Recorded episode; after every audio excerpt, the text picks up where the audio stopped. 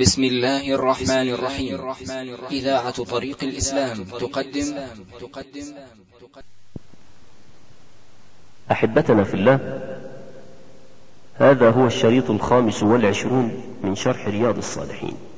عن أبي هريرة رضي الله عنه قال لما نزلت على رسول الله صلى الله عليه وسلم لله ما في السماوات وما في الأرض وإن تبدوا ما في أنفسكم أو تخفوه أو تخفوه يحاسبكم به الله.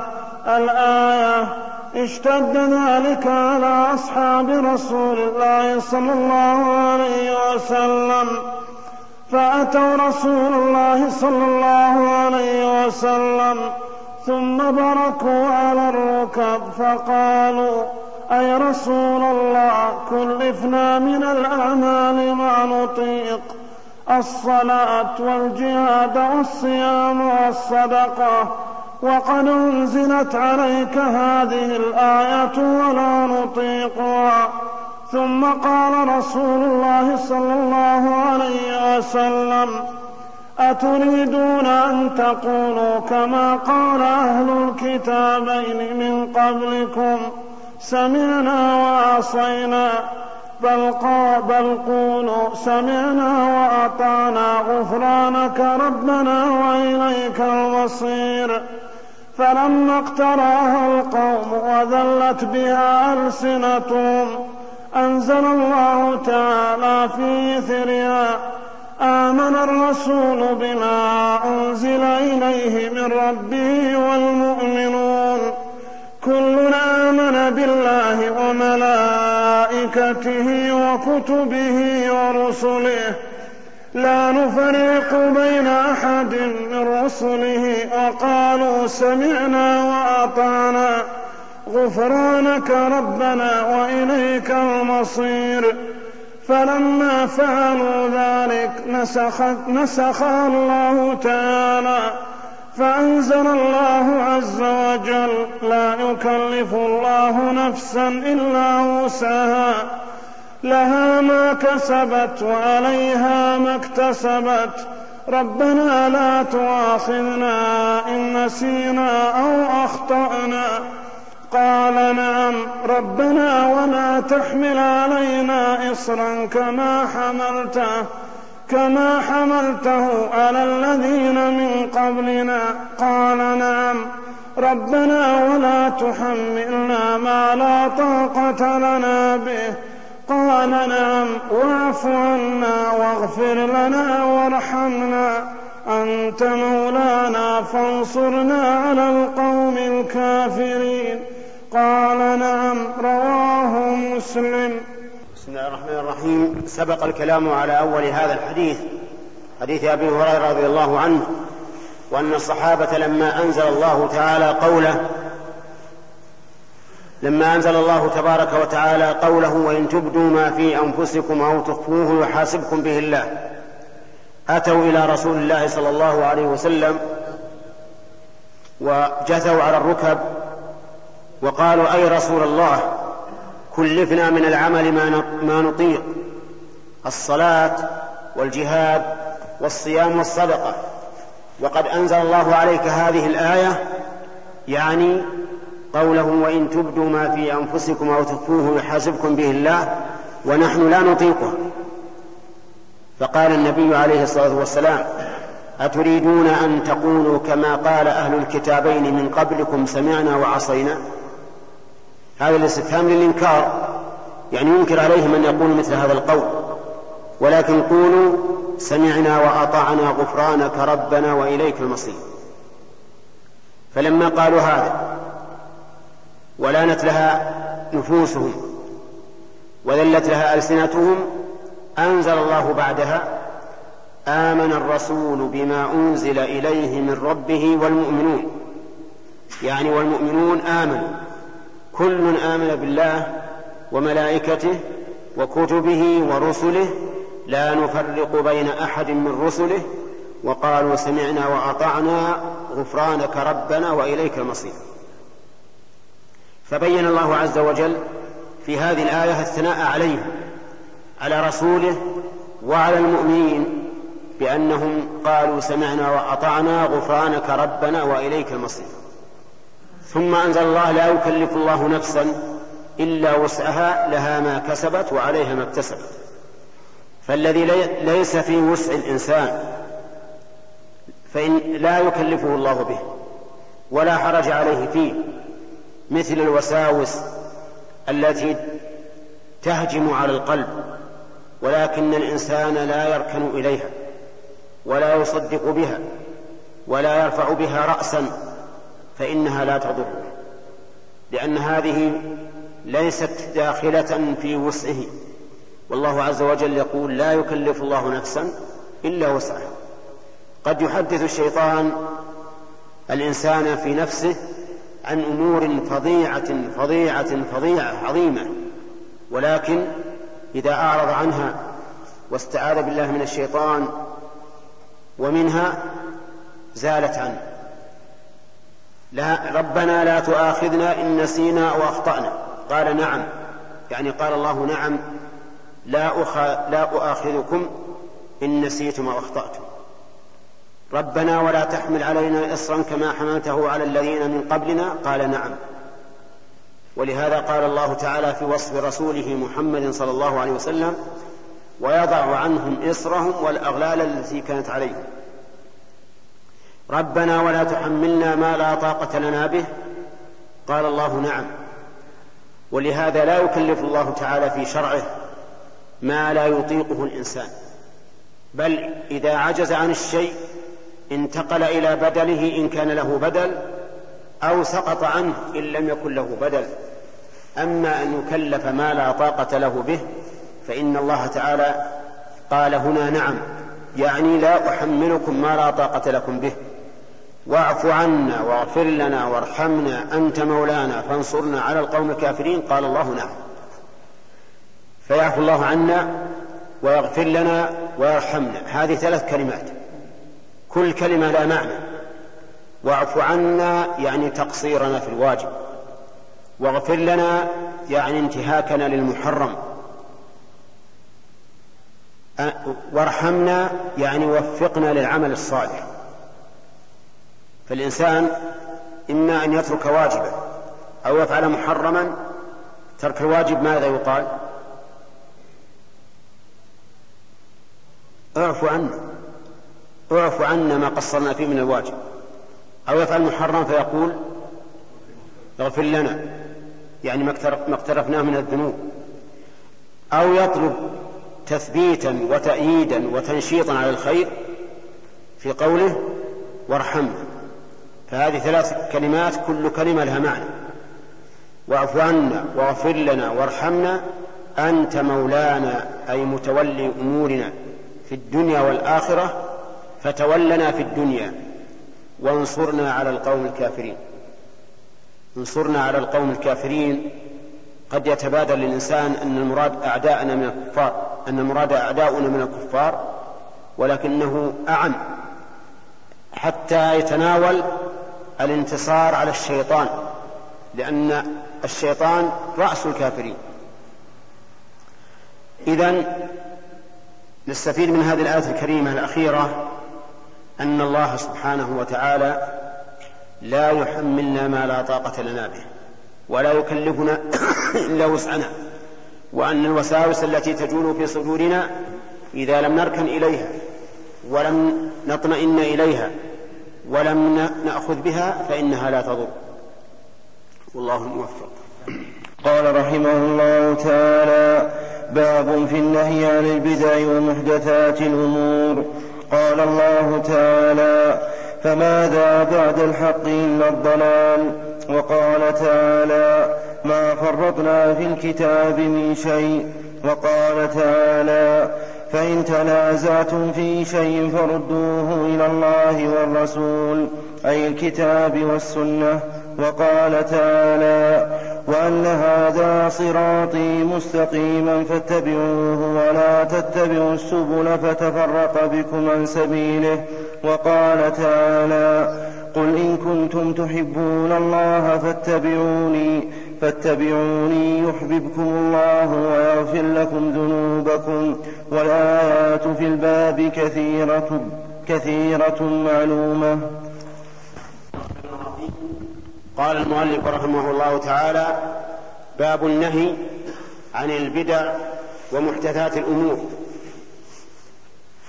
البدع هي الأشياء التي يبتدعها الإنسان. هذا هذا هو معناها في اللغة العربية ومنه قوله تعالى بديع السماوات والأرض أي خالقهما على غير مثال سبق. يعني لم يسبق لهما نظير بل ابتدعهما وأنشأهما أولا. والبدعة في في الشرع كل من تعبد لله سبحانه وتعالى بغير ما شرع. عقيدة أو قولا أو فعلا. فمن تعبد لله بغير ما شرعه الله من عقيدة أو قول أو فعل فهو مبتدع. فإذا أحدث الإنسان عقيدة في أسماء الله وصفاته مثلا فهو مبتدع. أو قال قولا لم يشرعه الله ورسوله فهو مبتدع. أو فعل فعلا لم يشرعه الله ورسوله فهو مبتدع. وليعلم أن الإنسان المبتدع يقع في محاذير كثيرة. أولا أن ما أن ما ابتدعه فهو ضلال. ما ابتدعه فهو ضلال بنص القرآن والسنة. وذلك أن ما جاء به النبي صلى الله عليه وسلم فهو الحق. وقد قال الله تعالى فماذا بعد الحق إلا الضلال هذا دليل القرآن. السنة قوله تعالى كل قوله صلى الله عليه وسلم كل بدعة ضلالة كل بدعة ضلالة ومعلوم أن المؤمن لا يختار أن يتبع طريق الضالين. الذين يتبرأ منهم المصلي في كل صلاة. اهدنا الصراط المستقيم. صراط الذين أنعمت عليهم غير المغضوب عليهم ولا الضالين. ثانيا أن في البدعة خروج أن في البدعة خروجا عن اتباع النبي صلى الله عليه وسلم. وقد قال الله تعالى قل إن كنتم تحبون الله فاتبعوني يحببكم الله ويغفر لكم ذنوبكم. فمن ابتدع بدعة يتعبد لله بها فقد خرج عن اتباع النبي صلى الله عليه وسلم. لأن النبي صلى الله عليه وسلم لم يشرعها فيكون خارجا عن شرعة عن شرعة الله فيما ابتدعه. الثالث أن هذه البدعة التي ابتدعها تنافي تحقيق شهادة أن محمد رسول الله. لأن من حقق شهادة أن محمد رسول الله فإنه لا يخرج عن التعبد بما جاء به بل يلتزم شريعته ولا يتجاوزها ولا يقصر عنها. فمن قصر في الشريعة أو زاد فيها فقد قصر في اتباعه. إما بنقص أو بزيادة وحينئذ لا يحقق شهادة أن محمد رسول الله. الرابع أو الخامس؟ الرابع أن مضمون البدعة الطعن في في الإسلام. فإن الذي يبتدع تتضمن بدعته أن الإسلام لم يكمل وأنه كمل الإسلام بهذه البدعة. وقد قال الله تعالى اليوم أكملت لكم دينكم وأتممت عليكم نعمتي ورضيت لكم الإسلام دينا.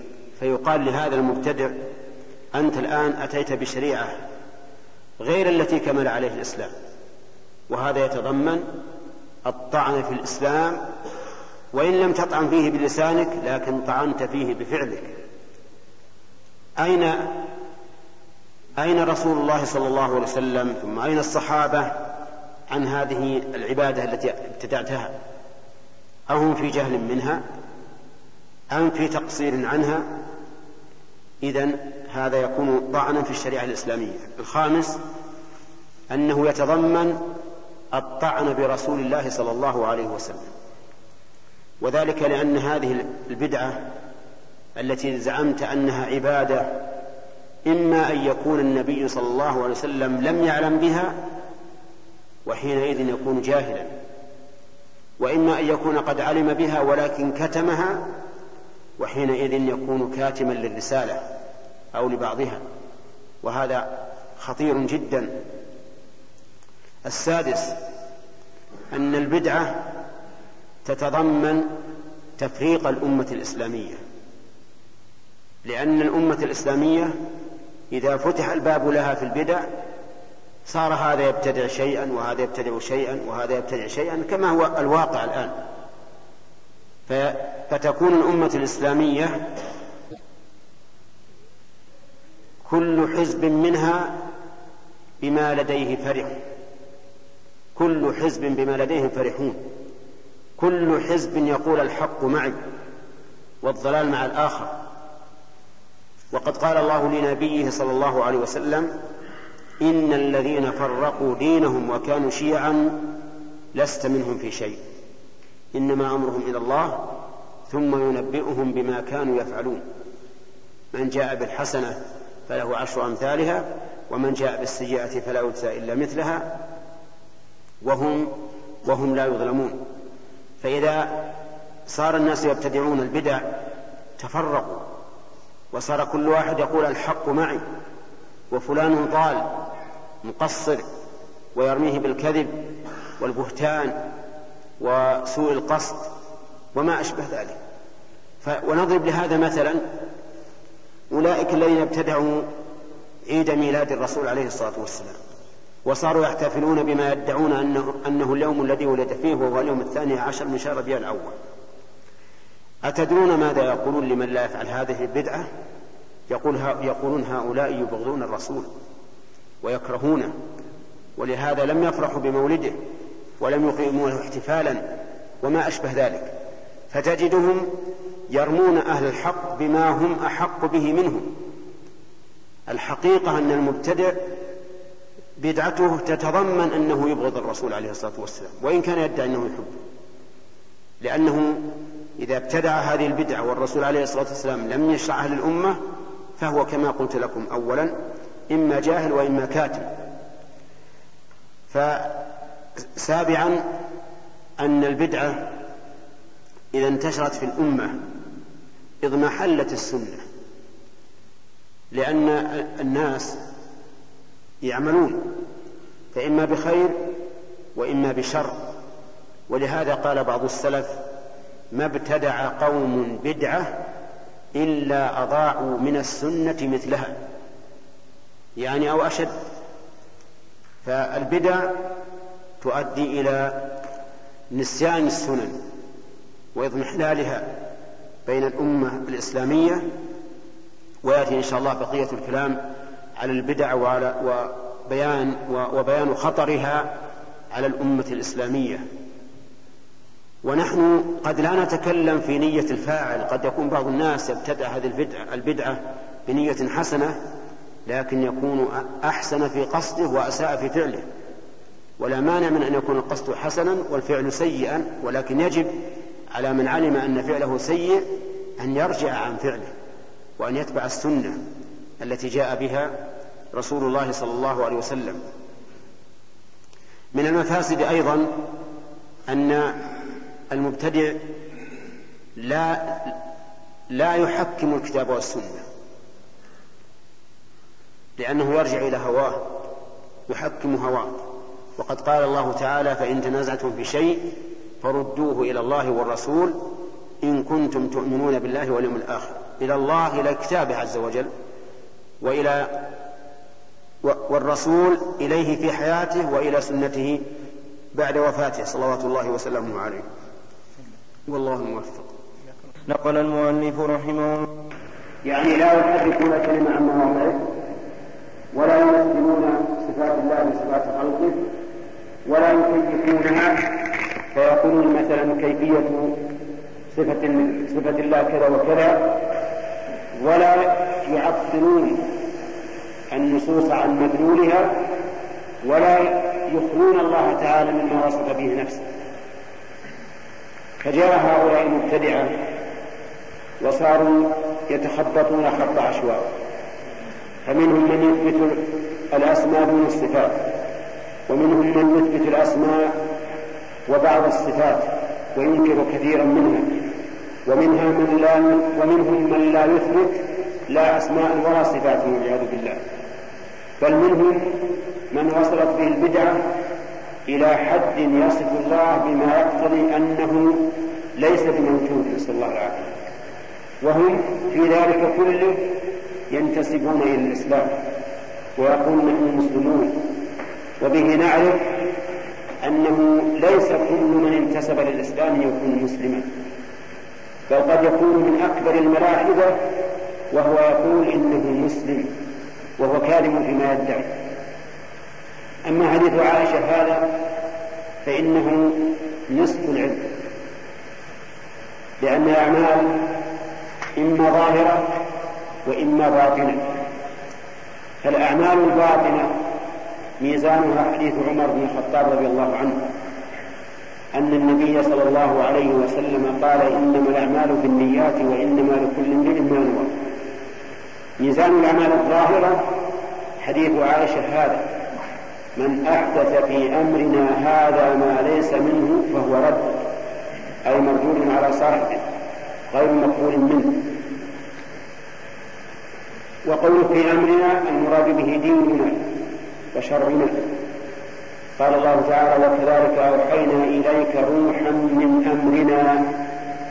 فأمر الله المراد به في هذا الحديث هو شرع الله. من أحدث فيه ما ليس منه فهو رد وفي هذا دليل واضح على أنه على أن العبادة إذا لم نعلم أنها من دين الله فهي مردودة ويستفاد يستفاد من هذا الذي علمناه من هذا الحديث أنه لا بد من العلم لأن العبادة مشتملة على الشروط والأركان. أو غلبة الظن إذا كان يكفي عن العلم كما في بعض الأشياء مثلا الصلاة إذا شككت في عددها وغلب على ظنك عدد تمشي على ما غلب على ظنك. الطواف بالبيت سبعة أشواط وإذا غلب على ظنك عدد تمشي على ما غلب على ظنك. كذلك الطهارة إذا غلب على ظنك أنك أسبغت الوضوء كفى. فالمهم أنه لا بد من العلم أو الظن إذا دلت النصوص على كفايته وإلا فإن العبادة مردودة. وإذا كانت العبادة مردودة فإنه يحرم على الإنسان أن يتعبد لله بها. لأنه إذا تعبد لله بعبادة لا يرضاها ولم يشرعها لعباده صار كالمستهزئ بالله والعياذ بالله. حتى إن بعض العلماء قال إن الإنسان إذا صلى محدثا متعمدا خرج من الإسلام. لأنه مستهزئ. بخلاف الناس فإنه لا إثم عليه ويعيد وفي اللفظ الثاني من عمل عملا ليس عليه أمرنا فهو رد. وهو أشد من الأول. لأن قوله من عمل عملا ليس عليه أمرنا يعني لا بد أن نعلم. بأن كل عمل عملناه عليه أمر الله ورسوله وإلا فهو مرفوض. وهو يشمل العبادات ويشمل المعاملات. ولهذا لو باع الإنسان بيعا فاسدا أو رهن رهنا فاسدا أو أوقف وقفا فاسدا فكله غير صحيح ومردود على صاحبه ولا ولا ينفذ والله أعلم. نقل المؤلف رحمه الله تعالى عن جابر رضي الله عنه كان رسول الله صلى الله عليه وسلم إذا خطب احمرت عيناه وعلى صوته واشتد غضبه حتى كأنه منذر جيش يقول صبحكم ومساكم ويقول بعثت أنا والساعة كهاتين ويقرن بين أصبعيه السبابة والوسطى ويقول أما بعد فإن خير الحديث كتاب الله وخير الهدي هدي محمد صلى الله عليه وسلم وشر الأمور محدثاتها وكل بدعة ضلالة. ثم يقول أنا أولى بكل مؤمن من نفسه من ترك مالا فلأهله ومن ترك دينا أو ضياعا فإلي وعلي رواه مسلم. قال المؤلف رحمه الله تعالى فيما نقله عن جابر بن عبد الله رضي الله عنهما في باب التحذير من البدع. قال كان النبي صلى الله عليه وسلم إذا خطب يعني يوم الجمعة مرت عيناه وعلى صوته واشتد غضبه. وإنما كان يفعل هذا لأنه أقوى في التأثير على السامع.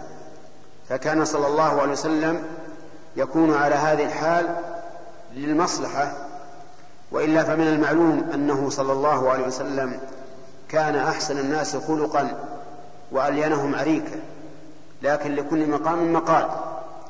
فالخطبة ينبغي أن تحرك القلوب وتؤثر في النفوس إما في موضوعها وإما في كيفية أدائها. وإما في هذا وهذا إذا حصل.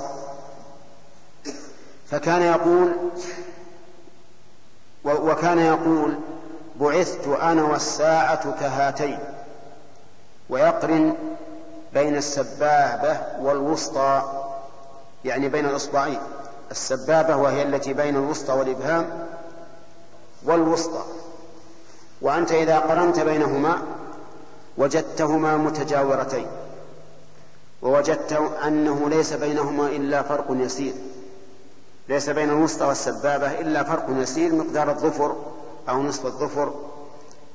والمعنى أن أجل أن أجل الدنيا قريب وأنه ليس ببعيد. وهذا كما فعل صلى الله عليه وسلم ذات يوم خطب الناس في آخر النهار والشمس على رؤوس النخل. فقال إنه لم يبق من دنياكم إلا مثل ما بقي من هذا اليوم. فإذا كان الأمر كذلك والنبي صلى الله عليه وسلم الآن مات له ألف وأربعمائة سنة فما بقى ولم تقم القيامة دل هذا على أن الدنيا طويلة الأمد.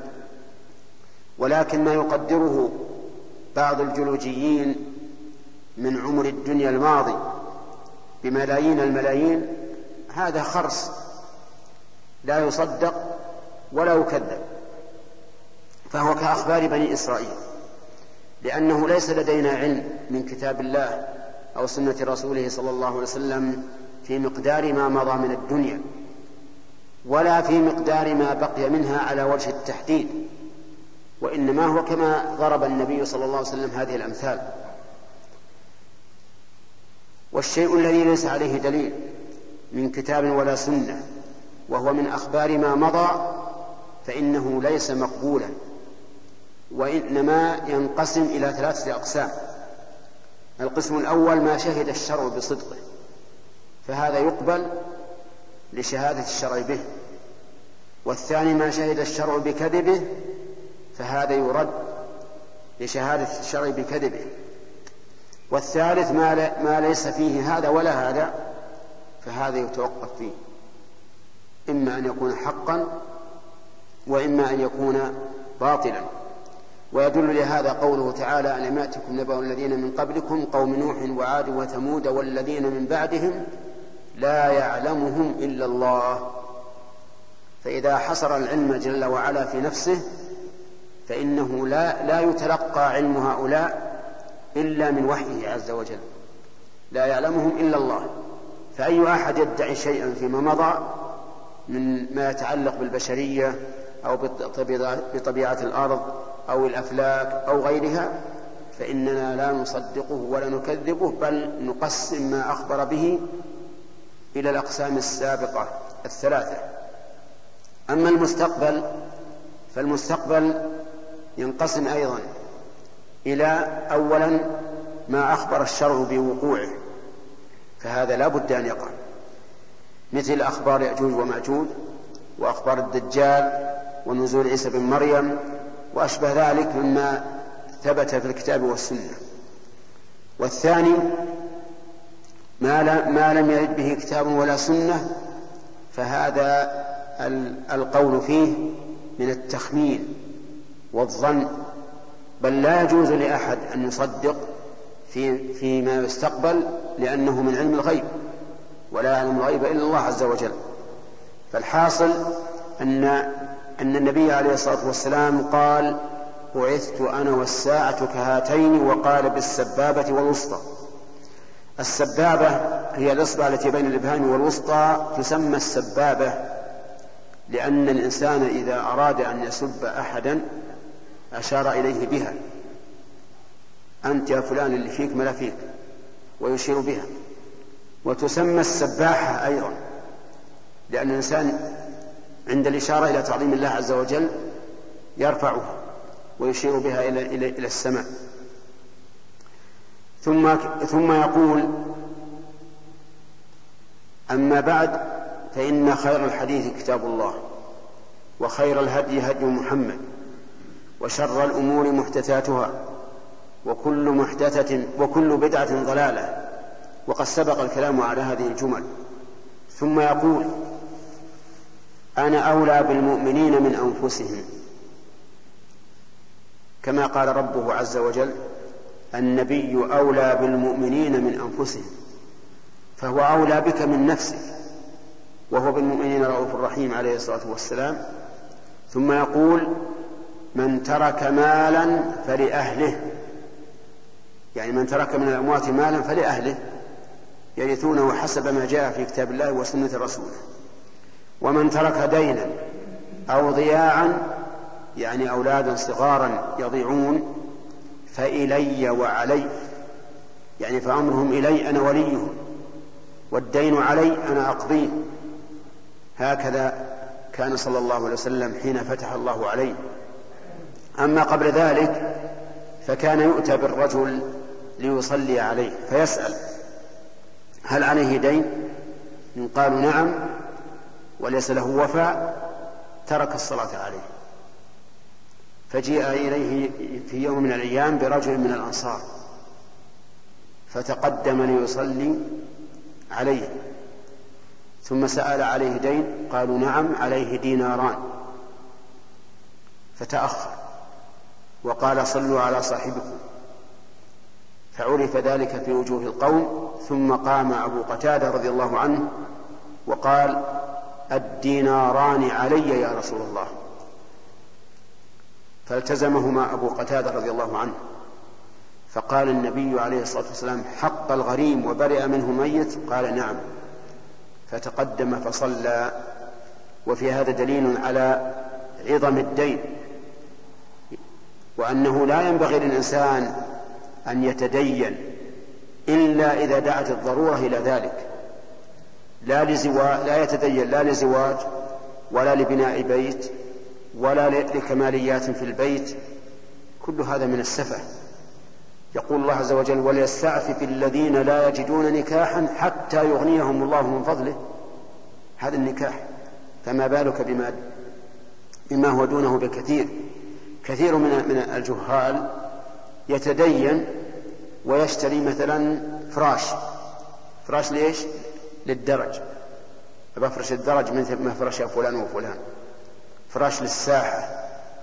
أبى أشتري باب إقراش ينفتح على الكهرب وما أشبه ذلك مع أنه فقير.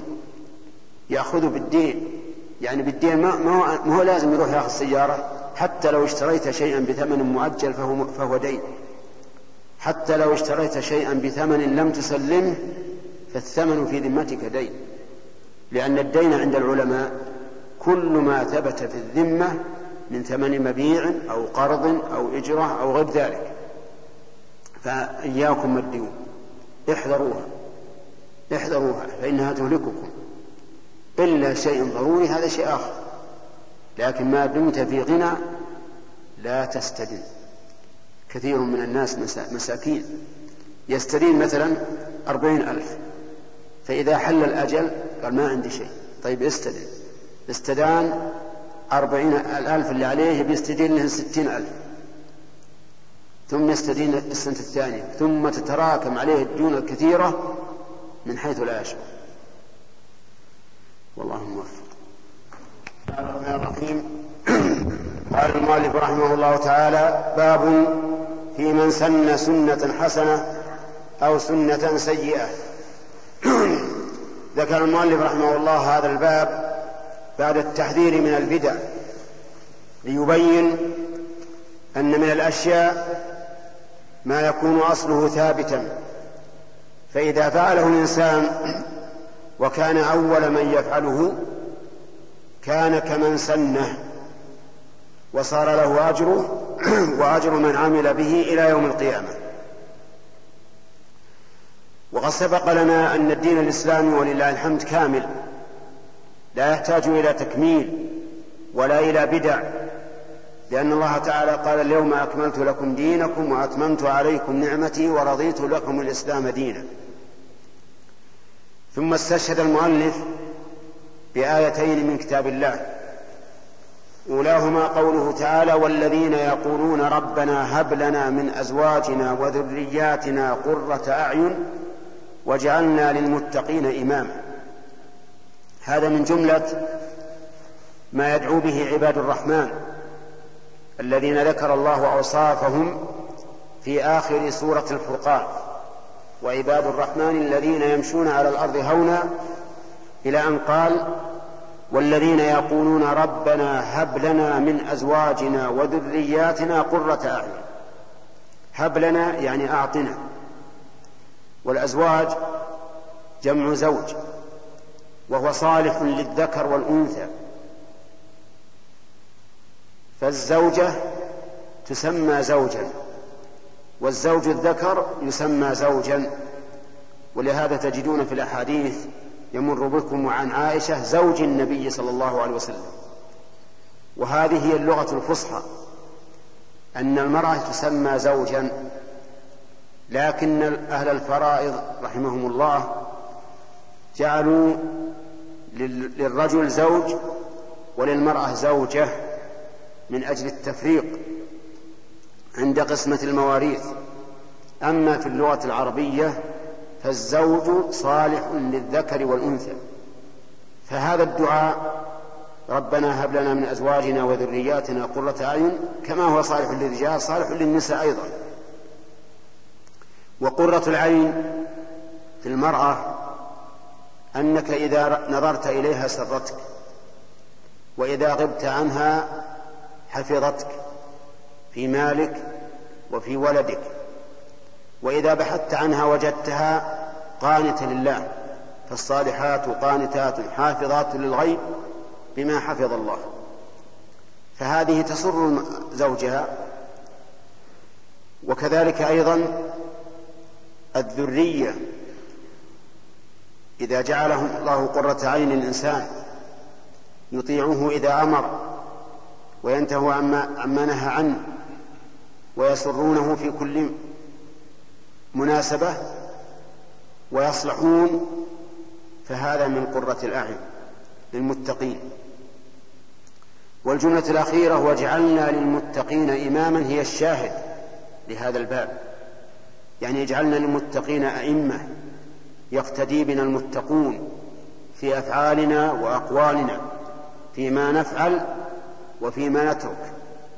فإن المؤمن ولا سيما أهل العلم يقتدى بهم بأقوالهم وأفعالهم.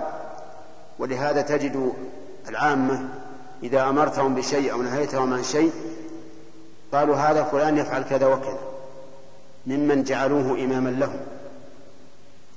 والأئمة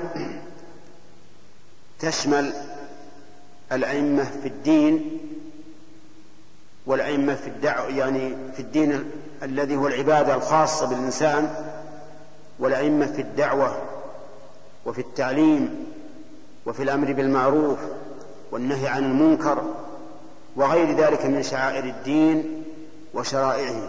اجعلنا للمتقين إماما في كل شيء. أما الآية الثانية فقال وجعلناهم أئمة يهدون بأمرنا أي صيرناهم أئمة علماء يدعو يهدون الناس أي يدلونهم على دين الله بأمر الله عز وجل. ولكن ليت المؤلف ذكر آخر الآية لأن الله بين أنه جعلهم أئمة بسبب يهدون بأمرنا لما صبروا وكانوا بآياتنا يوقنون. لما صبروا على طاعة الله وصبروا عن معصية الله وصبروا على أقدار الله صبروا على طاعة الله ففعلوا ما أمر. وصبروا عن طاعة عن معصية الله فتركوا ما نهى عنه. وصبروا على أقدار الله التي تأتيهم من أجل دعوتهم إلى الحق وأمرهم بالمعروف ونهيهم عن المنكر. لأن الإنسان إذا نصب نفسه داعية للحق وآمرا بالمعروف ونهيا عن المنكر فلا بد أن يصيبه من الأذى ما يصيبه. لأن أكثر الذين يكرهون الحق سوف يكونون أعداء له. فليصبر. وكذلك أقدار الله التي تأتي بدون هذا أيضا يصبرون عليها. بما صبروا وكانوا بآياتنا يوقنون. يوقنون بما أخبر الله به ويوقنون بالجزاء الذي يحصل لهم في فعل الأوامر وترك النواهي وفي الدعوة إلى الله وفي الأمر بالمعروف والنهي عن المنكر. أي أنهم يعملون وهم يوقنون بالجزاء. وهذه نقطة ينبغي لنا أن ننتبه لها. أن نعمل ونحن نوقن بالجزاء. كثير من الناس يعملون يصلون ويصومون ويتصدقون بناء على أن هذا أمر الله. وهذا طيب لا شك أنه خير. لكن ينبغي أن تدرك أو أن تستحضر بأنك إنما تفعل هذا رجاء الثواب. وخوف العقاب حتى تكون موقنا بالآخرة بما صبروا وكانوا بآياتنا يوقنون. وقد أخذ شيخ الإسلام رحمه الله من هذه الآية عبارة طيبة فقال بالصبر واليقين تنال الإمامة في الدين. أخذها من قول بما صبروا وكانوا بآياتنا يوقنون. فبالصبر واليقين تنال الإمامة في الدين. أسأل الله أن يجعلني وإياكم أئمة في دين الله هداة لعباد الله مهتدين. إنه جواد كريم. نقل المؤلف رحمه الله تعالى عن جرير بن عبد الله البجلي رضي الله عنه قال كنا في صدر النهار عند رسول الله صلى الله عليه وسلم فجاءه قوم عراة مجتاب النمار أو العباء متقلد السيوف عامتهم بل كلهم من مضر فتمعر وجه رسول الله صلى الله عليه وسلم لما رأى بهم من الفاقة. فدخل ثم خرج فأمر بلالا فأذن وأقام ثم صلى ثم خطب فقال يا أيها الناس اتقوا ربكم الذي خلقكم من نفس واحدة إلى آخر الآية. إن الله كان عليكم رقيبا. والآية الأخرى التي في آخر الحشر يا أيها الذين آمنوا اتقوا الله ولتنظر نفس ما قدمت لغد. تصدق رجل من ديناره من درهمه من ثوبه من صاع بره من صاع تمره حتى قال ولو بشق تمره. فجاء رجل من الأنصار بصرة كادت كفه تعجز عنها بل قد عجزت. ثم تتابع الناس حتى رأيت كومين من طعام وثياب. حتى رأيت وجه رسول الله صلى الله عليه وسلم يتهلل كأنه مذهبة. فقال رسول الله صلى الله عليه وسلم من سن في الإسلام سنة حسنة فله أجرها وأجر من عمل بها بعده من غير أن ينقص من أجورهم شيء. ومن سن في الإسلام سنة سيئة كان عليه وزرها ووزر من عمل بها من بعده من غير أن ينقص من أوزارهم شيء. رواه مسلم. ذكر المؤلف رحمه الله في هذا الباب باب من, باب من سن في الإسلام سنة حسنة فله أجرها وأجر من عمل بها. ذكر رحمه الله حديث جرير بن عبد الله البجلي رضي الله عنه وهو حديث عظيم يتبين منه حرص النبي صلى الله عليه وسلم وشفقته على أمته صلوات الله وسلامه عليه.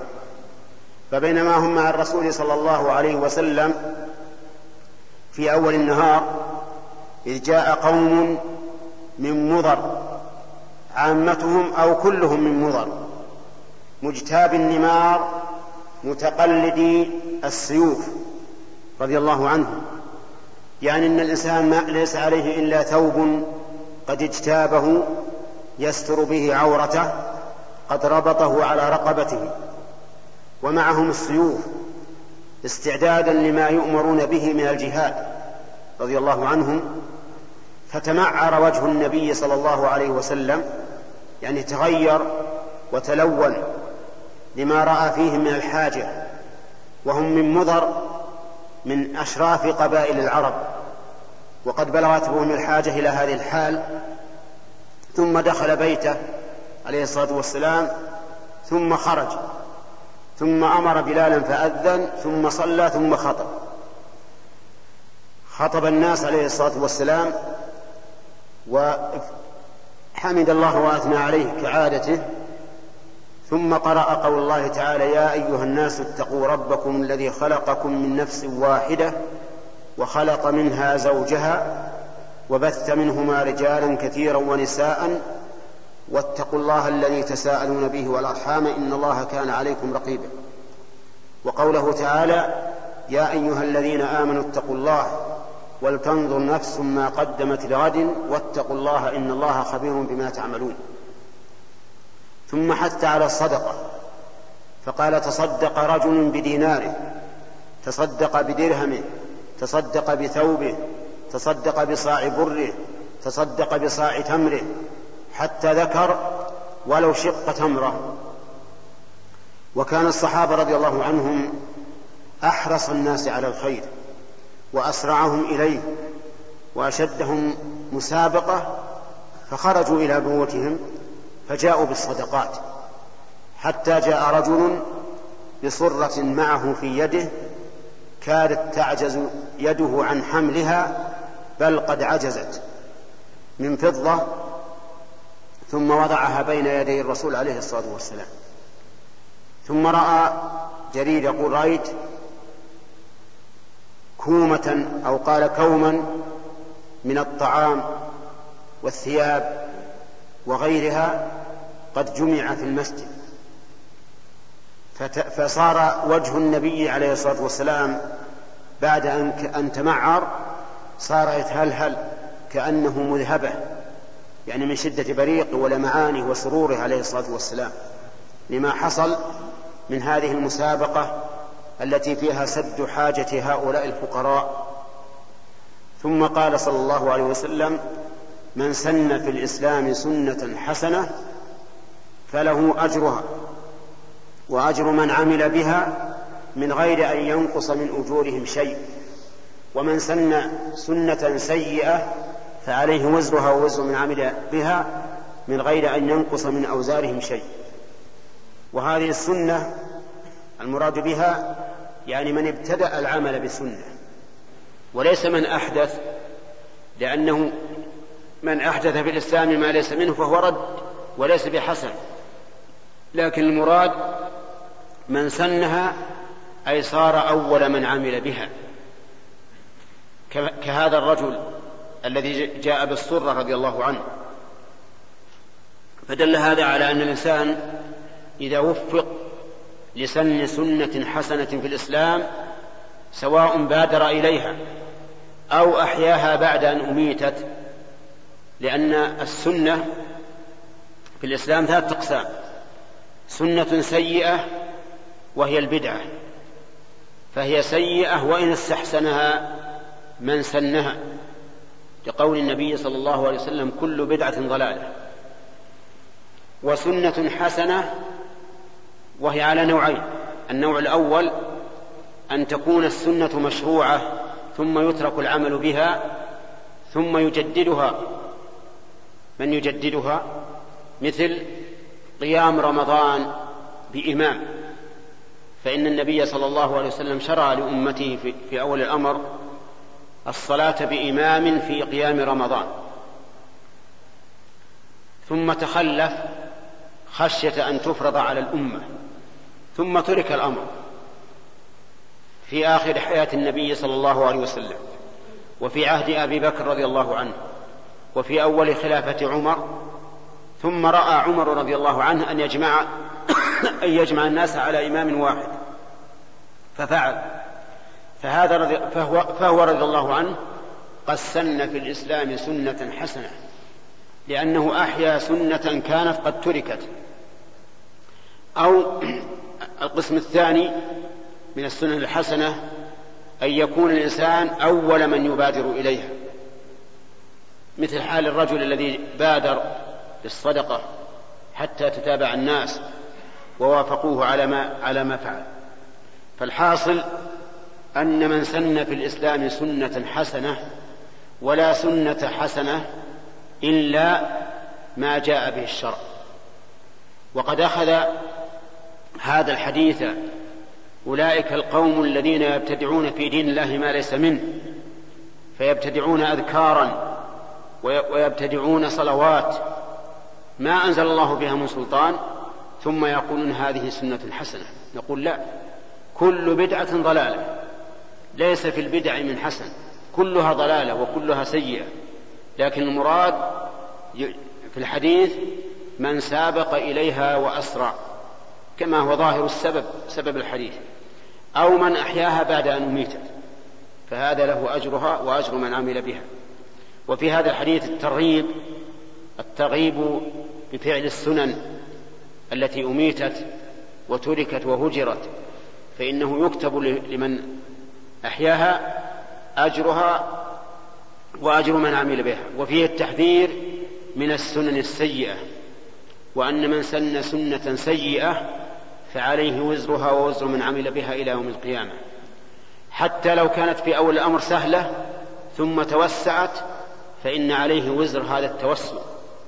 مثل لو لو أن أحدا من الناس رخص لأحد في شيء من المباح الذي يكون ذريعة واضحة إلى المحرم وقريبا فإنه إذا توسع الأمر بسبب ما أفتاه أفتى به الناس فإن عليه الوزر ووزر من عمل به إلى يوم القيامة.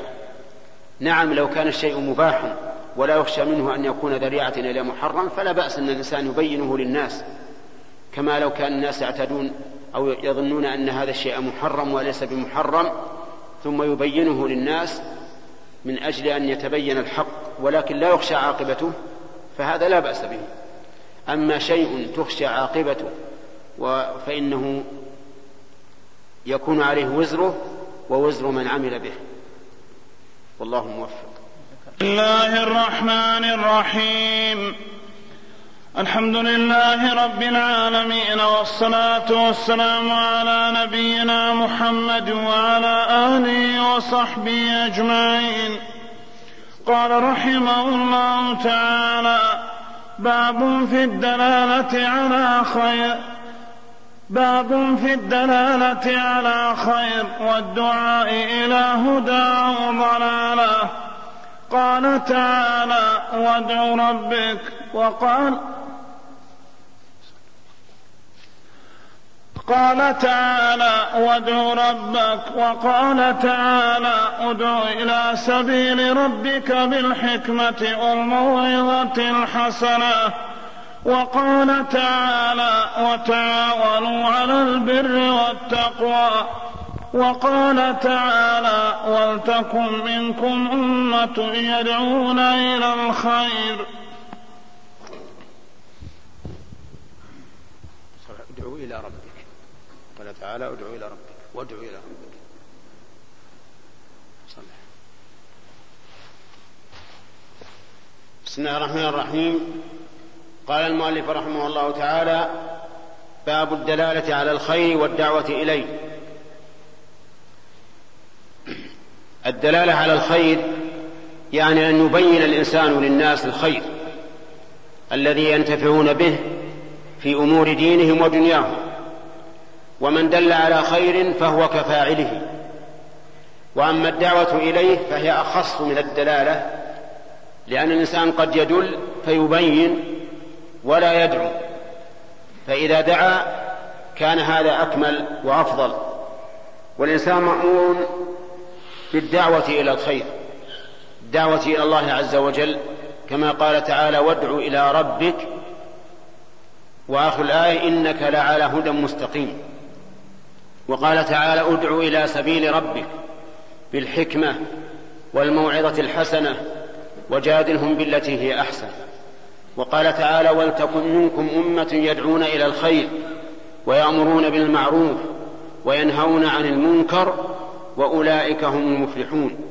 ولا تكونوا كالذين تفرقوا واختلفوا من بعد ما جاءهم البينات وأولئك لهم عذاب عظيم.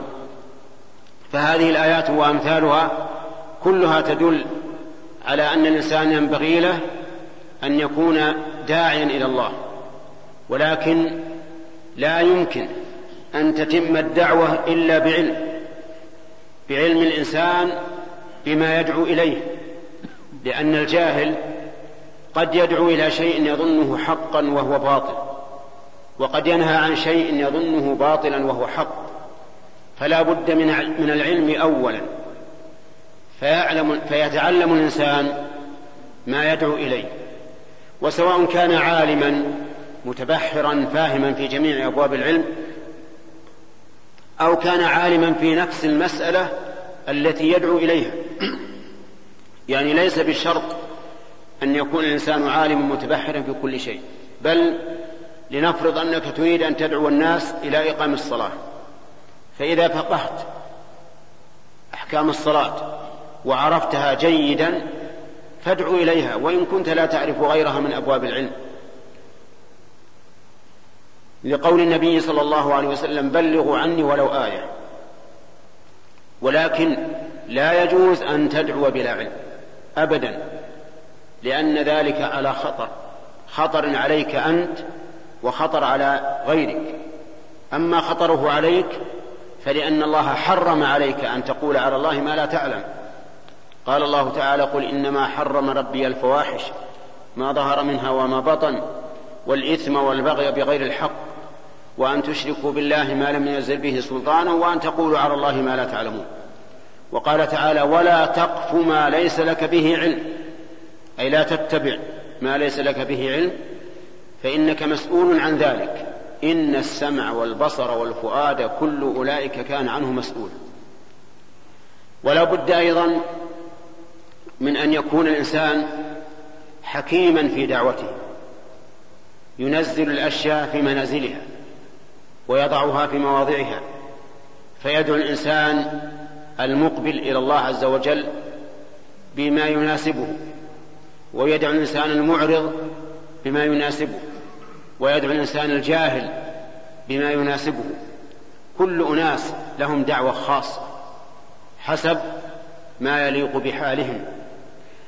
ودليل هذا أن رسول الله صلى الله عليه وسلم لما بعث معاذا إلى اليمن قال له إنك تأتي قوما أهل كتاب فاعلمه بحالهم من أجل أن يستعد لهم وأن ينزلهم منزلتهم لأنهم إذا كانوا أهل كتاب صار عندهم من الجدل بما عندهم من العلم ما ليس عند غيرهم. فالمشركون جهال ضلال لكن أهل الكتاب عندهم علم يحتاجون إلى استعداد تام وأيضا يجابهون بما يليق بهم. لأنهم يرون أنفسهم أهل كتاب وأهل علم فيحتاجون ان فيحتاج الأمر إلى أن يراعوا في كيفية الدعوة. ولهذا قال له إنك ستأتي قوما أهل كتاب. ولنضرب لهذا مثلا واقعيا. لو أن رجلا جاهلا تكلم وهو يصلي يحسب أن الكلام لا يضر فهذا لا نوبخه. ولا ننهره ولا نشدد عليه بل نقول له إذا فرغ من صلاته إن هذه الصلاة لا يصلح فيها شيء من كلام الناس إنما هي التسبيح والتكبير وقراءة القرآن.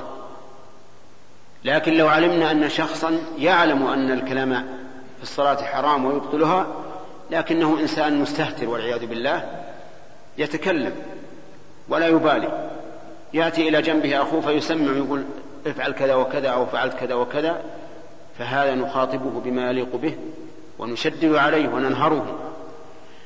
فلكل مقام مقال. ولهذا قال تعالى ادع إلى سبيل ربك بالحكمة. بالحكمة أن تضع الأشياء في مواضعها وتنزل الناس في منازلهم. لا تخاطب الناس بخطاب واحد ولا تدعوهم بدعاء بكيفية واحدة بل اجعل لكل إنسان ما يليق به. ويأتي إن شاء الله بقية الكلام الآيات.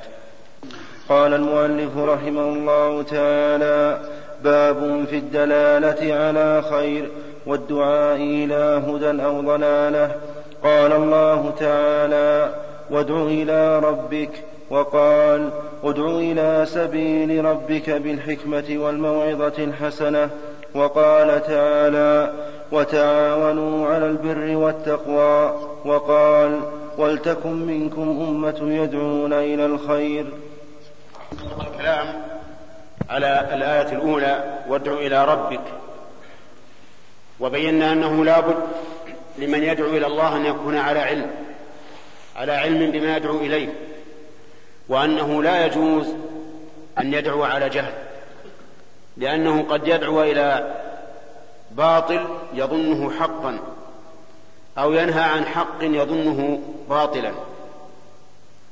وبينا أيضا أنه لا بد أن يكون الإنسان على علم بحال من يدعوه لأن المدعو له حالات. أن إما أن يكون جاهلا أو معاندا مستكبرا أو يكون قابلا للحق ولكنه قد خفي عليه مجتهدا متأولا فلكل إنسان ما يليق به. ثم ذكر المؤلف قول الله تعالى ادع إلى سبيل ربك بالحكمة والموعظة الحسنة وجادلهم بالتي هي أحسن. سبيل الله هي دينه وشريعته التي شرعها الله لعباده وأضافها إلى نفسه لسببين. السبب الأول أنه هو الذي وضعها عز وجل للعباد ودلهم عليها. والثاني أنها موصلة إليه. فلا شيء يوصل إلى الله إلا سبيل الله التي شرعها لعباده على ألسنة رسله صلوات الله وسلامه عليه. وقول بالحكمة الحكمة قال العلماء إنها من الإحكام وهو الإتقان وإتقان الشيء أن يضعه الإنسان في موضعه فهي وضع الأشياء في مواضعها. وأما الموعظة فإنها التذكير المقرون بالترغيب أو الترهيب. فإذا كان الإنسان معه شيء من الإعراض فإنه يوعظ وينصح فإن لم يفد به فيقول جادلهم بالتي هي أحسن. إذا كان الإنسان عنده شيء من المجادلة يجادل فجادله بالتي هي أحسن. بالتي هي أحسن من حيث المشافهة لا تشدد عليه ولا تخفف عنه. انظر ما هو أحسن. بالتي هي أحسن أيضا من حيث الأسلوب والإقناع وذكر الأدلة التي يمكن أن يقتنع بها. لأن من الناس من يقتنع بالأدلة الشرعية أكثر مما يقتنع بالأدلة العقلية وهذا هو الذي عنده إيمان قوي. يقتنع بالأدلة الشرعية أكثر مما يقتنع بالأدلة العقلية. ومن الناس من يكون بالعكس لا يقتنع بالأدلة الشرعية إلا إذا ثبتت ثبت ذلك عنده بالأدلة العقلية. فتجده يعتمد على الأدلة العقلية أكثر مما يعتمد على الأدلة الشرعية بل ولا يقتنع بالأدلة الشرعية إلا حيث تؤيدها عنده الأدلة العقلية. وهذا النوع من الناس يخشى عليه من الزيغ والعياذ بالله. إذا كان لا يقبل الحق إلا ما عقله بعقله الفاسد فهذا خطر عليه. ولهذا كان أقوى الناس إيمانا أعظمهم أعظمهم إذعانا للشرع للكتاب والسنة. فإذا رأيت من نفسك الإذعان للكتاب والسنة والقبول والانقياد فهذا يبشر بخير. وإذا رأيت من نفسك القلق على الأحكام الشرعية إلا حيث تكون مؤيدة عندك بالأدلة العقلية فاعلم أن في قلبك مرض. لقوله تعالى وما كان لمؤمن ولا مؤمنة إذا قضى الله ورسوله أمرا أن يكون لهم الخيرة من أمرهم يعني لا يمكن أن يختاروا شيئا سوى ما قضاه الله ورسوله. ومن يعص الله فقد ضل ضلالا مبينا. وقوله وجادلهم بالتي هي أحسن جاء في آية العنكبوت ولا تجادلوا أهل الكتاب إلا بالتي هي أحسن إلا الذين ظلموا منهم. فهؤلاء لا تلين معهم إذا كانوا ظالمين فقاتلوهم بالسيف حتى يعطوا الجزية عن يد وهم صاغرون. وعلى هذا فتكون المراتب أربعة الموعظة الحكمة الموعظة المجادلة بالتي هي أحسن المجالدة بالسيوف لمن كان ظالما. والله موفق. نقل المؤلف رحمه الله تعالى عن أبي مسعود عقبة بن عمرو الأنصاري البدري رضي الله عنه قال قال رسول الله صلى الله عليه وسلم من دل على خير فله مثل أجر فاعله. رواه مسلم. سبق لنا بعض الآيات التي صدر المؤلف رحمه الله فيها بها التي صدر بها هذا الباب في الدلالة على الخير. وبقي آية من, من الآيات التي ذكرها وهي قوله تعالى ولتكن منكم أمة يدعون إلى الخير ويأمرون بالمعروف وينهون عن المنكر وأولئك هم المفلحون. هذا أمر من الله عز وجل بأن يكون منا هذه الأمة والأمة بمعنى الطائفة. وترد الأمة في القرآن الكريم على أربعة معاني. أمة بمعنى الطائفة وأمة بمعنى الملة وأمة بمعنى السنين وأمة بمعنى الإمام. فمن الطائفة هذه الآية ولتكن منكم أمة أي طائفة يدعون إلى الخير ويأمرون بالمعروف إلى آخره. والأمة بمعنى الدين مثل قوله تعالى وأن هذه أمتكم أمة واحدة أي دينكم دين واحد. والأمة بمعنى السنين مثل قوله تعالى وقال الذي نجا منهما وادكر بعد أمة أي بعد زمن. والأمة بمعنى الإمام مثل قوله تعالى إن إبراهيم كان أمة قانتا. فقوله هنا ولتكن منكم أمة يدعون إلى الخير. اللام في قوله ولتكن للأمر ومن في قوله منكم فيها قولان لأهل العلم. منهم من قال إنها للتبعيض. ومنهم من قال إنها لبيان الجنس. فعلى القول الأول يكون الأمر هنا أمرا كفائيا أي أنه إذا قام به من يكفي سقط عن الباقين. لأنه وليكن منكم يعني بعض منكم يدعون إلى الخير. وعلى القول الثاني يكون الأمر أمرا عينيا وهو أنه يجب على كل واحد أن يكرس جهوده لهذا الأمر. يدعون إلى الخير ويأمرون بالمعروف وينهون عن المنكر. والدعوة إلى الخير تشمل كل شيء فيه مصلحة للناس في معاشهم ومعادهم. لأن الخير كما يكون في, عمل الآخرة يكون في عمل الدنيا. كما قال الله تعالى ربنا آتنا في الدنيا حسنة وفي الآخرة حسنة. وما ينفع الناس من, من الأمور الدنيوية فهو خير.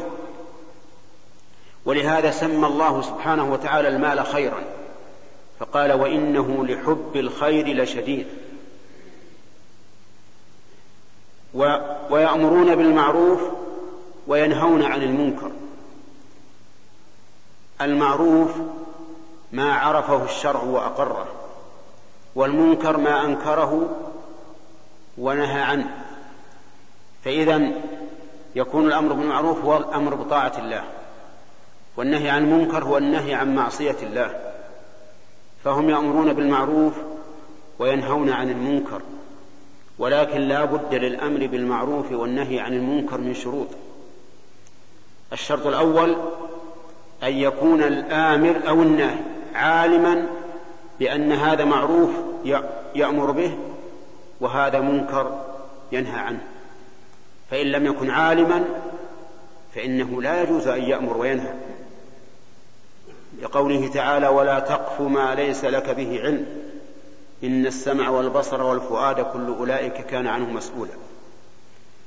والتحريم والتحليل لا يكون بحسب العاطفة. لأنه لو كان بحسب العاطفة والهوى لوجدنا من الناس من يكره كل شيء يستغربه. حتى لو حصل لو حتى لو حصل شيء ينفع الناس وهو مستغرب له قال هذا منكر. ومن الناس من هو بالعكس يتهاون ويرى أن كل شيء معروف. فالمعروف والمنكر أمرهما إلى الشارع. ويذكر لي أنه كان بعض الناس أول ما ظهرت السيارات يقولون إن الحج على السيارة ربع حجة ومقتضى هذا أن الإنسان ما يؤدي الفرض إلا بأربع حجج لأن كل واحدة ربع ما تكون واحدة كاملة إلا بأربع مرات يحج فقال بعض الناس ونحن نذكر هذا ونحن صغار قال بعض الناس إذا الحج على الطائرات مقتضى القياس أن يكون ثمن حجة. نعم؟ أو عشر. على كل حال بعض الناس إذا استغرب شيئا إذا استغرب شيئا قال هذا منكر. أول ما ظهرت مكبرات الصوت أنكرها بعض الناس. وقال إن هذا منكر. كيف نؤدي الصلاة أو الخطبة بهذه الأبواق التي تشبه بوق اليهود. ومن العلماء المحققين كشيخنا عبد الرحمن بن سعدي رحمه الله قال إن هذه من نعمة الله أن الله يسر لعباده ما يوصل أصوات الحق إلى الخلق. وأن مثل هذه كمثل نظارات العين. العين إذا ضعف النظر تحتاج إلى تقوية. بلبس النظارات. هل نقول لا تلبس النظارات لأنها تقوي النظر وتكبر الصغير؟ لا ما نقول هكذا. فالحاصل أن المعروف والمنكر أمرهما إلى الله ورسوله لا إلى الذوق لا إلى ذوق الإنسان أو هوى الإنسان أو فكر الإنسان. لا بد أن يكون الإنسان عالما بأن هذا معروف وأن هذا منكر. هذا معروف يأمر به وهذا منكر ينهى عنه. ولكن ما الطريق إلى معرفة ذلك؟ الطريق إلى معرفة ذلك الكتاب والسنة فقط أو إجماع الأمة أو القياس الصحيح. وإجماع الأمة والقياس الصحيح كلاهما مستند إلى الكتاب والسنة. لولا الكتاب والسنة ما عرفنا أن الإجماع حجة ولا أن القياس حجة. هذا شرط. والشرط الثاني أن يعلم بوقوع بوقوع المنكر من الشخص.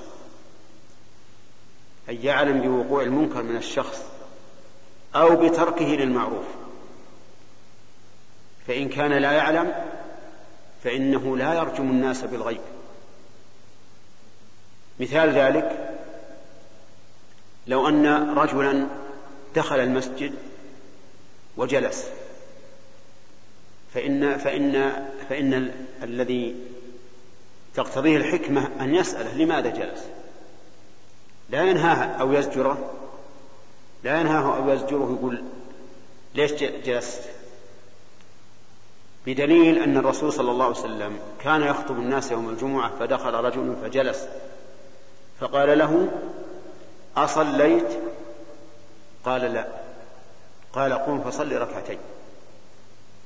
فلم يزجره حين ترك الصلاة لأنه يحتمل أنه صلى والنبي عليه الصلاة والسلام لم يره. كذلك أيضا إذا رأيت مثل شخصا يأكل في رمضان أو يشرب في رمضان لا تزجره تقول يا, يا فلان أنت مثل فيك كذا وفيك كذا. اسأله ربما يكون له عذر في ترك الصيام ما تدري عنه. قل له لماذا لم تصم؟ قد يكون مسافرا قد يكون مريضا مرضا يحتاج معه إلى شرب الماء بكثرة مثل أوجاع الكلى. تحتاج إلى شرب ماء كثير. ولو كان الإنسان صحيحا فيما يظهر للناس. فالمهم أنه لا بد أن تعرف أنه ترك المعروف حتى تأمره به ولا بد أيضا أن تعرف أنه وقع في المنكر حتى تنهى عنه. لأنه قد لا قد لا يكون واقعا في المنكر وأنت تظنه واقع.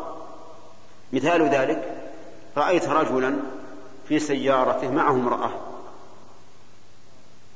في احتمال أن المرأة أجنبية منه. أليس كذلك؟ في احتمال. في احتمال أن المرأة أن المرأة من محارمه أو أنها زوجته. في احتمال. إذا لا تنكر. لا تنكر عليه. توقف وتقول تعال ليش؟ ليش تشيل المرأة حتى تعلم أنه فعل منكرا وذلك بقرائن الأحوال. لو فرضنا مثلا أن إنسان رأى ريبة من هذا الشخص لكونه أهلا لسوء الظن ورأى حركات والإنسان العاقل البصير يعرف فهذا ربما نقول يتوجه أن تقول من هذه المرأة اللي معك؟ أو لماذا تحمل امرأة ليست من محارمك. أما مجرد أن ترى رجلا يمشي مع امرأة أو حاملا امرأة في سيارته تنكر عليه وأنت لا تدري هل هذا منكر أو لا هل فعل هو على كل حال خلو المرأة بالسيارة وهو غير محرم منكر. لكن لا تدري لعل هذه المرأة من محارمه. فالمهم أنه لا بد من العلم بأن هذا معروف وأن هذا منكر ولا بد من العلم بأن هذا ترك المعروف وفعل المنكر. وسيأتي إن شاء الله بقية الشروط في درس المقبل قال الله تعالى ولتكن منكم أمة يدعون إلى الخير. بسم الله الرحمن الرحيم. سبق لنا الكلام على أولها على هذه الآية وهي قوله تعالى ولتكن منكم أمة يدعون إلى الخير ويأمرون بالمعروف وينهون عن المنكر. وبينا أن الخير كل ما فيه منفعة للعباد في معاشهم ومعادهم.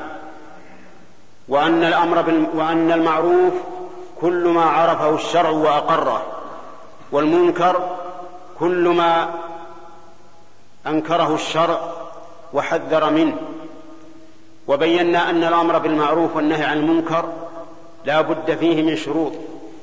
الشرط الأول أن يكون الآمر أو الناهي عالما بأن هذا معروف أو هذا منكر. والثاني أن يعلم أن المأمور أو المنهي قد وقع في ذلك أي قد خالف الأمر أو وقع في النهي. وبينا دليل ذلك.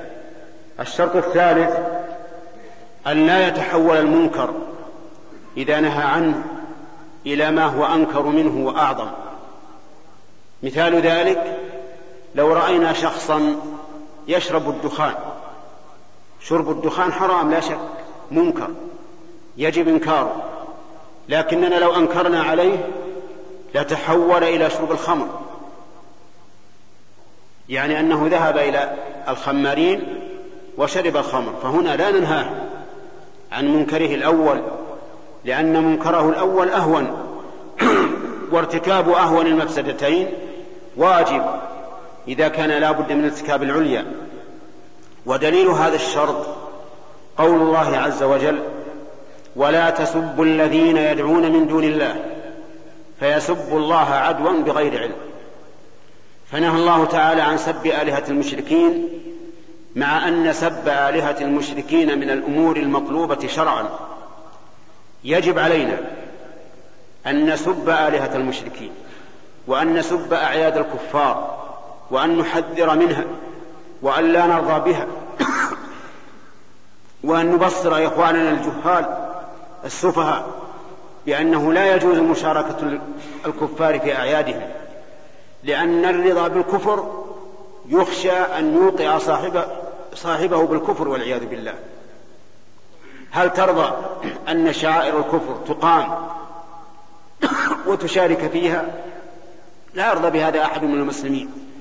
ولهذا قال شيخ قال ابن القيم رحمه الله وهو من تلاميذ شيخ الإسلام البارزين قال إن الذي يشارك هؤلاء في أعيادهم ويهنئهم فيها إن لم يكن أتى, أتى شيئا من الكفر إن لم يكن أتى الكفر فإنه قد فعل محرما بلا شك وصدق رحمه الله ولهذا يجب علينا أن أن نحذر إخواننا المسلمين من مشاركة الكفار في أعيادهم لأن مشاركتهم في أعيادهم أو تهنئتهم فيها مثل عيد مبارك هناك الله بالعيد وما أشبه ذلك لا شك أنه رضا بشعائر الكفر والعياذ بالله.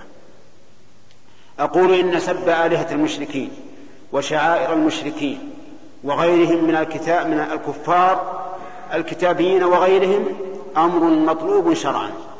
ولكن إذا كان يؤدي إلى شيء أعظم منه نكرا فإنه ينهى عنه.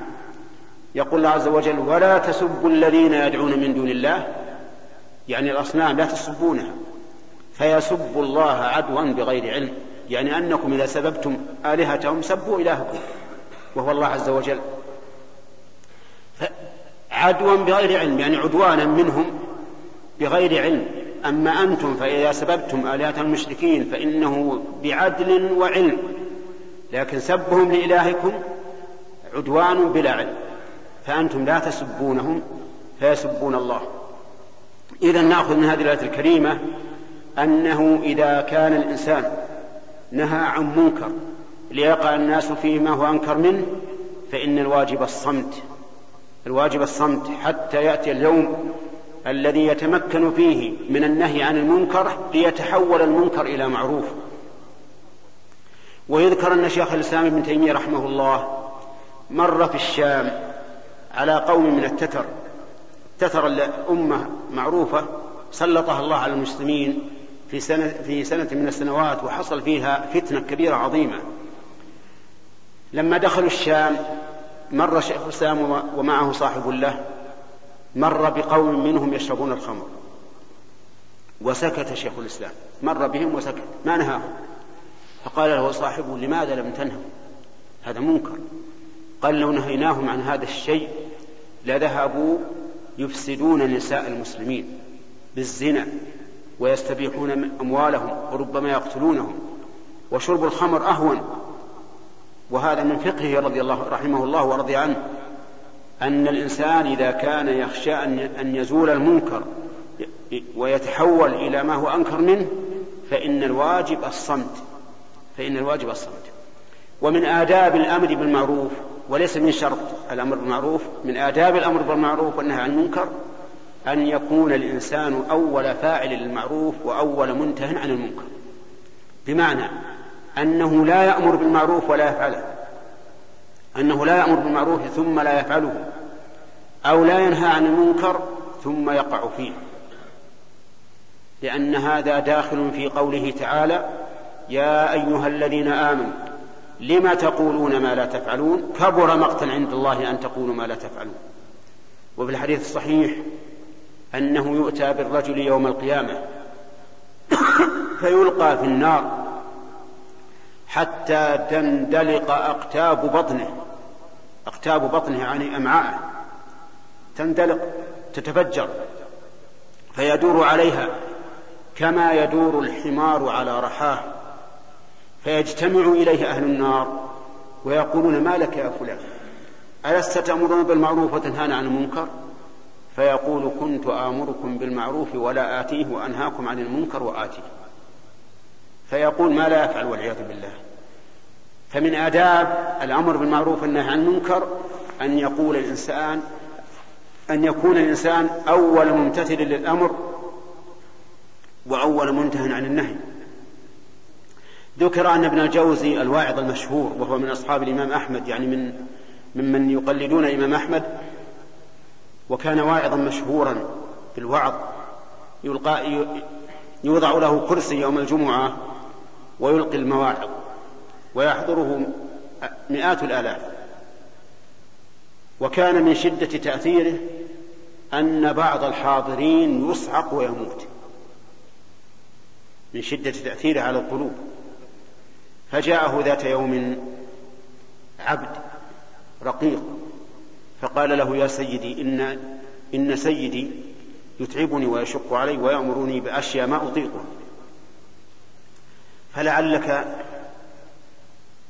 تعظ الناس وتحثهم على العتق فيعتقني؟ فقال نعم أفعل. وبقي جمعة أو جمعتان أو ما شاء الله ولم يتكلم عن العتق بشيء. ثم تكلم يوما من الأيام عن العتق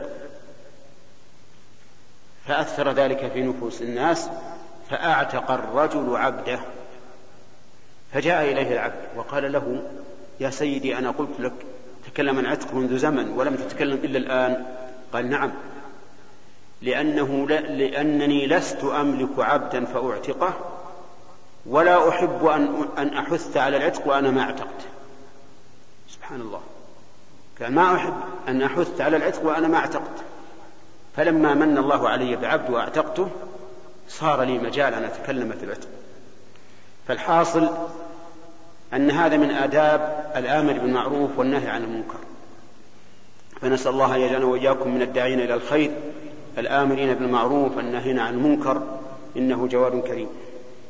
نقل المؤلف رحمه الله تعالى عن أبي هريرة رضي الله عنه أن رسول الله صلى الله عليه وسلم قال من دعا إلى هدى كان له من الأجر مثل أجور من تبعه لا ينقص ذلك من أجورهم شيئا.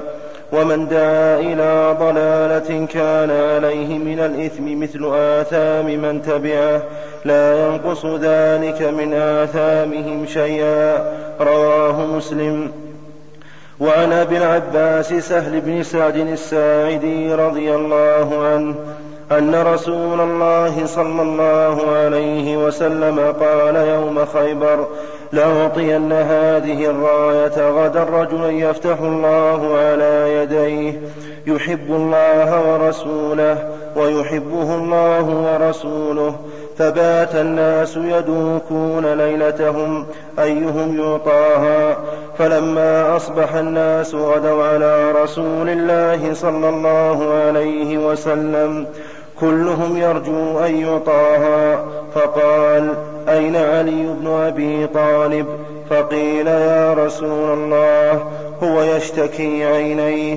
قال فأرسلوا إليه. فأتي به فبصق رسول الله صلى الله عليه وسلم في عينيه ودعا له فبرئ حتى كأن لم يكن به وجع فأعطاه الراية. قال علي رضي الله عنه يا رسول الله أقاتلهم حتى يكونوا مثلنا.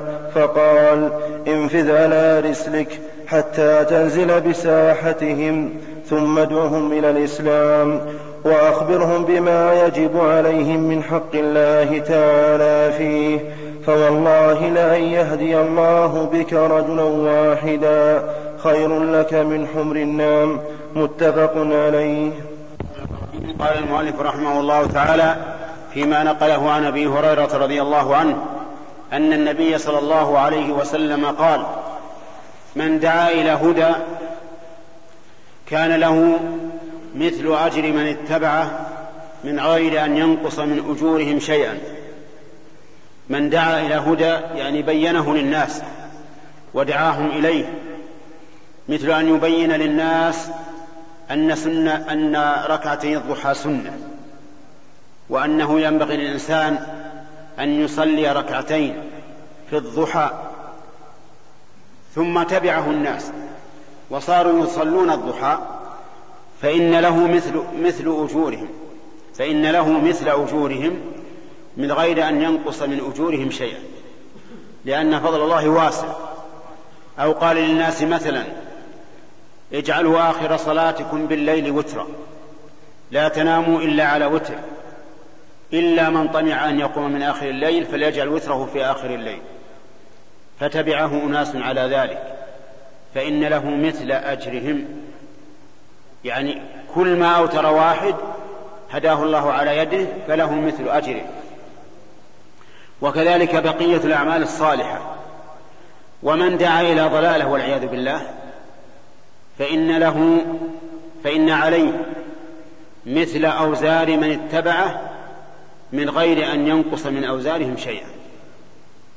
إذا دعا إلى وزر يعني إلى ما فيه الإثم مثل أن يدعو الناس إلى لهو أو باطل أو غنى أو ربا أو غير ذلك من المحارم فإن كل إنسان تأثر بدعوته فإنه يكتب له مثل أوزاره.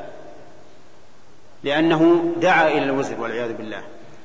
واعلم أن الدعوة إلى الهدى والدعوة إلى الوزر تكون بالقول. كما لو قال افعل كذا افعل كذا مثلا. وتكون بالفعل خصوصا الذي يقتدى به من الناس. فإنه إذا كان يقتدى به ثم فعل شيئا فكأنه دعا الناس إلى فعله. ولهذا يحتجون بفعله ويقولون فعل فلان كذا وهو جائز. أو ترك كذا وهو جائز. فالمهم أن من دعا إلى هدى كان له مثل أجر من اتبعه ومن دعا إلى ضلالة كان عليه مثل وزر من اتبعه. وفي هذا دليل على أن المتسبب أن المتسبب كالمباشر. المتسبب للشيء كالمباشر له. فهذا الذي دعا إلى الهدى تسبب. فكان له مثل أجر من فعله والذي دعا إلى السوء أو إلى الوزر تسبب فكان له فكان عليه مثل وزر من اتبعه. وقد أخذ العلماء الفقهاء رحمهم الله من ذلك قاعدة بأن السبب كالمباشرة لكن إذا اجتمع سبب ومباشرة أحالوا الضمان على المباشرة لأنها أمس بالإتلاف. أما حديث أبي العباس سهل بن سعد رضي الله عنه أن النبي صلى الله عليه وسلم قال يوم خيبر لأعطين الراية غدا رجلا يفتح الله على يديه يحب الله ورسوله ويحبه الله ورسوله. بشرى تضمنت بشرى عامة وبشرى خاصة. أما العامة فهي قوله يفتح الله على يديه. وأما الخاصة فهي قوله يحب الله ورسوله ويحبه الله ورسوله. وخيبر مزارع وحصون لليهود. كانت نحو مئة ميل نحو مئة ميل في الشمال الغربي من المدينة. سكنها اليهود كما سكن طائفة منهم المدينة نفسها.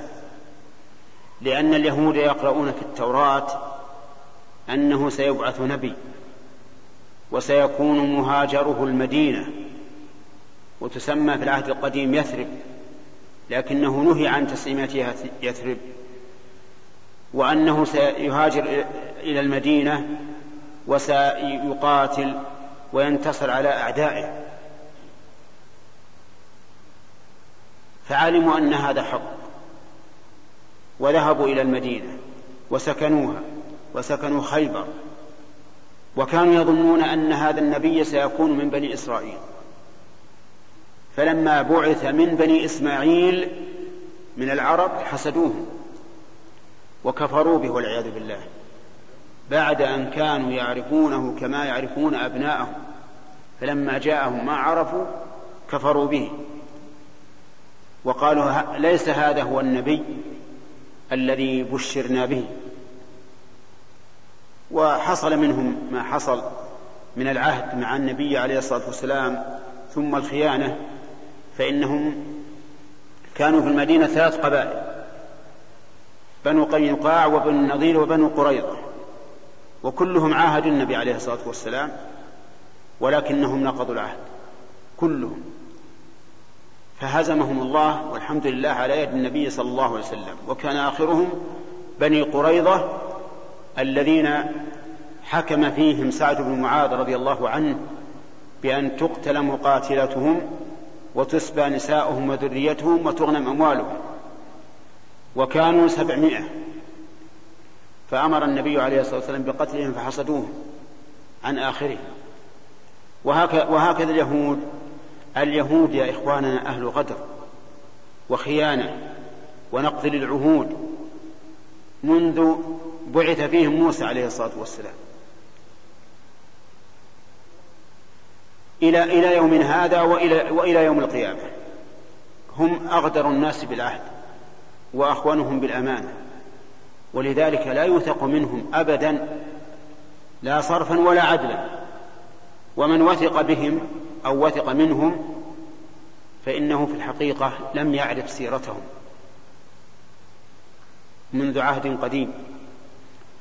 المهم أن خيبر كانت حصونا ومزارع لهم وغزاهم النبي عليه الصلاة والسلام وفتح الله على يديه وسيأتي إن شاء الله بقية الحديث.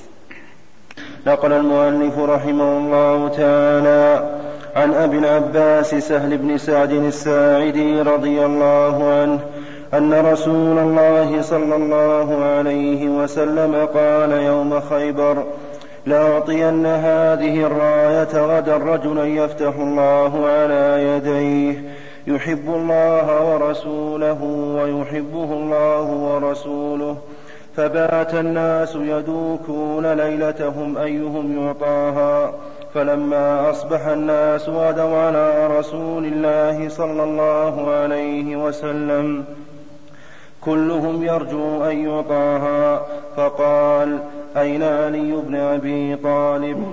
فقيل يا رسول الله هو يشتكي عينيه مع تحيات إخوانكم بإذاعة طريق الإسلام والسلام عليكم ورحمة الله وبركاته.